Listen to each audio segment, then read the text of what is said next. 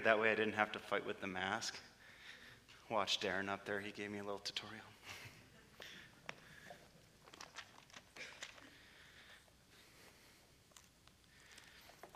So, good news. I'm a little bit nervous, and I've been told when I get nervous, I speak more quickly. So the more nervous I am, the quicker you get lunch. So, good news. Today, we're going to be reading out of John 3, verses 22 to 36. I'll be reading out of the ESV version, just so you know, if it doesn't match up with your version. You can follow along in any version. I just pick ESV because it's my favorite. Okay. So I'm going to just start with verse 22. After this, Jesus and his disciples went into the Judean countryside, and he remained there with them and was baptizing.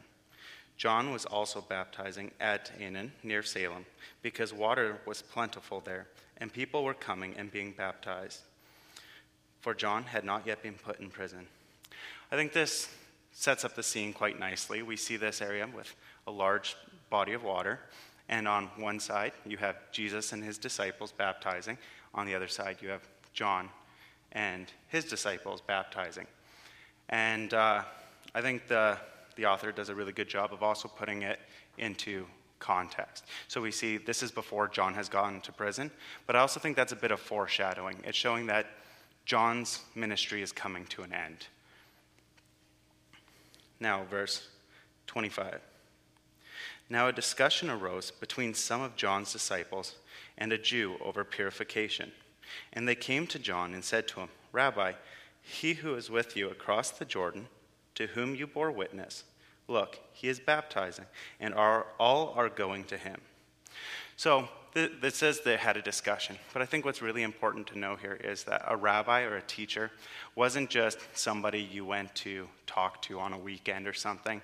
When somebody chose their teacher, the rabbi, it was their livelihood. They uprooted and they followed this teacher around. They lived with them, they learned from them, and the status of the rabbi also reflected on the status of the student. So the greater the rabbi, the greater the student. So these students are coming to their rabbi and being like, that guy over there is stealing all of our fame. Like, he's getting all the glory. What about you? If you're not great, we're not great. You got to tell us why we're greater, and tell this Jew who's coming along, doing his shopping, should I get baptized over there or should I get baptized over here? Explain to him why you're the right choice. I think in a lot of ways, we can relate with this if you're a truck person. So if you drive a pickup truck, maybe you're a Dodge guy, and you identify as a Dodge guy. So you drive your Dodge and you make fun of people with Fords. Or maybe you're a GM guy. You drive around in your GM and you make fun of people in Fords. Or maybe you're a Ford driver and you drive a Ford. We all kind of identify with that, and we want to defend our personal choice. So we'll go into details about stuff like the mileage it gets, the towing capacity, the size of the engine, whether it's diesel or gas, those kind of things, because we want to prove to someone that ours is the right choice. I love what John does here, because John he does two things. First of all, he changes their perspective, and then he flips the argument on its head.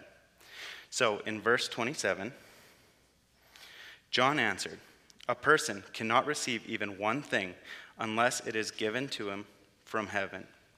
So they're there trying to prove that their rabbi or their ministry is greater. And John says, it's not about you. It's not your ministry. It's not how great you've become or how great this baptism has become. You only have what God has given you. So it's not even a competition, because you're not competing in this. Next, verse 28 to 30. "You yourselves bear me witness that I said, I am not the Christ, but I have been sent before him. The one who the one who has the bride is the bridegroom. The friend of the bridegroom, who stands and hears him, rejoices greatly at the bridegroom's voice. Therefore, this joy of mine is now complete. He must increase, but I must decrease.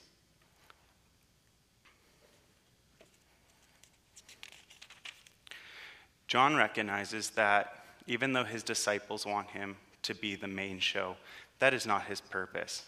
Just like at a wedding, the best man is not the reason we go to a wedding. We don't go to a wedding to see the best man, do we? That'd be kind of ridiculous. You go there to see the bride and the groom, or the bridegroom. We don't go to celebrate how awesome the best man is. The best man's job is to show up and to announce people and to turn people's eyes to the bridegroom and to the bride, not to bring his own glory up.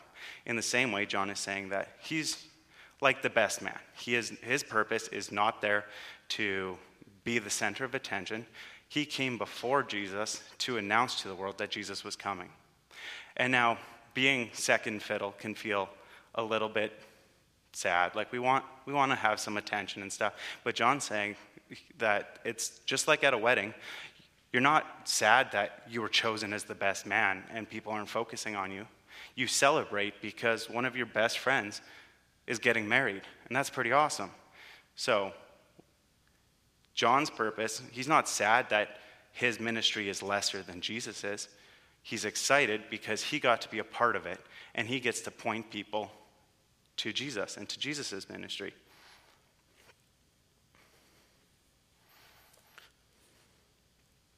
Now, with this, I often wonder, in my life, am I the main character of my story? Am I the protagonist?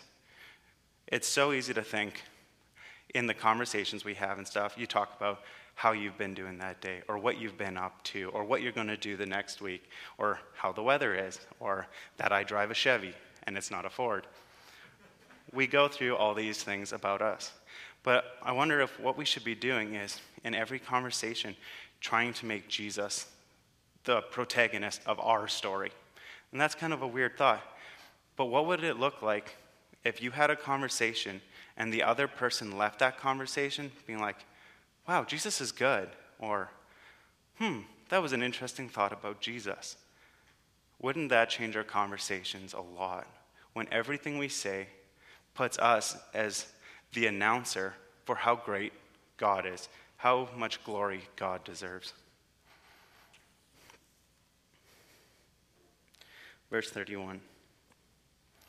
He who comes from above is above all things. He who is from the earth belongs to the earth and speaks in an earthly way. He who comes from heaven is above all. So John's disciples are asking for evidence of why John is better. And John straight up tells them, he's not.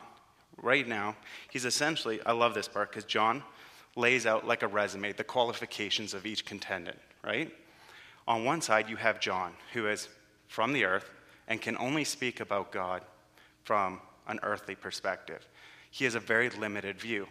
On the other side, you have Jesus, who comes from heaven and can speak about God from a place of authority that no one else can. It's completely unparalleled. Like, there's no competition. But verse 32, I think, is quite tragic. He bears witness to what he has seen and heard, yet no one receives his testimony. So I think it's not a coincidence that this takes place right after what Darren preached last week. I think these two stories were put together on purpose. So Nicodemus is this great teacher, and he wants to find out about God. And he spent his whole life studying the Word, searching to find who God is, but he's only able to see it from an earthly perspective, where Jesus is offering unparalleled access to God, a level of understanding and knowledge, but even Nicodemus, who's a teacher who should be listening, comes to him at night because he doesn't want to be lowered in status. He doesn't want to be seen differently. So he sneaks in at night to ask these questions, and then he doesn't even want to accept it. So the people who seek God the most aren't even willing to listen to the only person who has the authority to speak about God. And I think that's heartbreaking.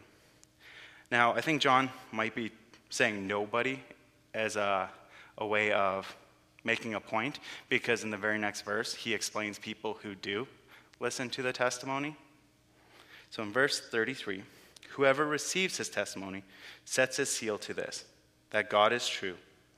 For he whom God has sent utters the words of God, for he gives the Spirit without measure.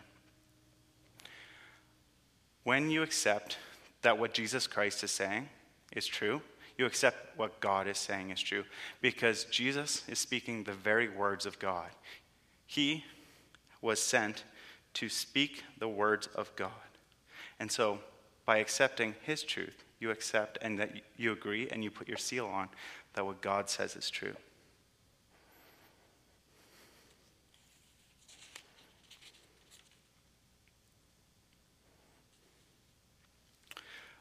Now,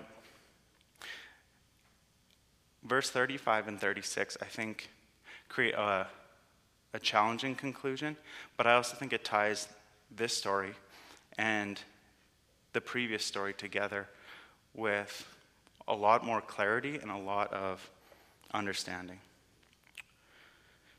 For he whom God has sent utters the words of God, for he gives the Spirit without measure. The Father loves the Son and has given all things into his hands. Whoever believes in the Son has eternal life. Whoever does not obey the Son shall not see life, but the wrath of God remains on him. So throughout this passage, there's been two baptisms compared. There's the baptism of John and the baptism of Jesus. And John says in John 1 that his baptism is like a man wandering through the wilderness shouting, "Make straight your paths." We see that in Matthew as well. John talks about coming before to make announcements like a bride or like a best man. His job was to come before and let people know what was coming. Jesus' baptism, on the other hand, we know is about salvation, about saving people from their sins. And I think we get a lot of clarity in John 3:14. It talks about as Moses lifted up the serpent in the wilderness. Darren went back and explained that from Numbers 21, about how all these serpents were sent into the camp, and the people cried out, "We've spoken against you, God, we've sinned."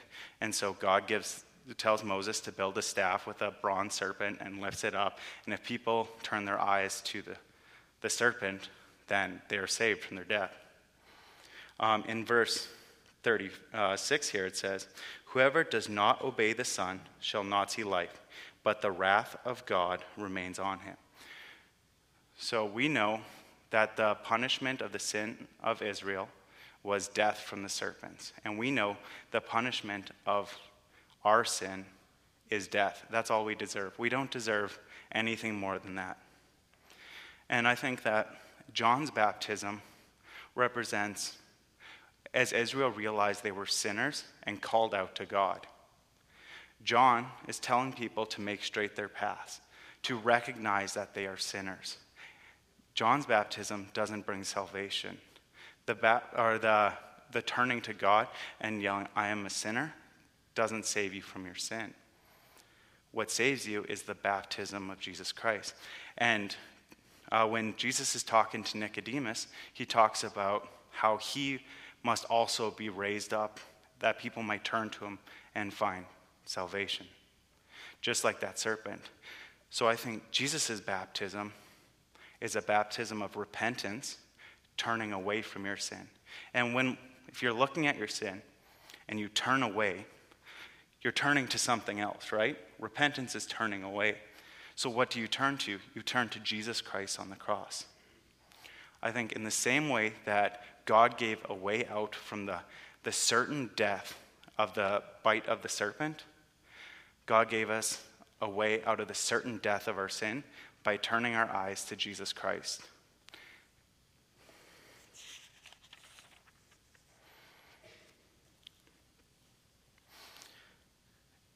The baptism of John is something that we need to recognize. We need to first recognize that we are sinners. Until we recognize we are sinners, we don't recognize that we are lost, that we have no salvation, that we can't do it on our own. When we try and find salvation by following the law, by following the rules, we can never achieve that. We'll never live up to that standard. As Nicodemus found out, you can never live up to that standard. The baptism of Jesus Christ, though, all we do is we repent and we turn to Jesus. And like it said earlier, everything we have is what was given to us from heaven. That's not just our daily lives. That's our salvation. We don't get our salvation because of an action of our own. It's because we turn to Jesus Christ and he offers us that gift. And I wonder sometimes if we try too hard to fulfill John's baptism, and we don't appreciate enough that Jesus has already done it in our lives.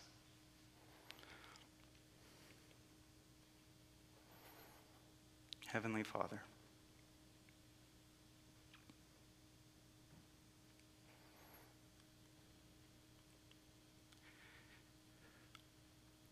thank you for what you've done. Thank you for sending your Son for us. All we deserve is death. And yet, we cried out, and you gave us a way out. You gave us your one and only Son, the only one who has authority to speak about you, the only one who knows you truly. You gave your Son so that we might look upon him and repent and have salvation, Lord. And I thank you for this. In Jesus' name, amen.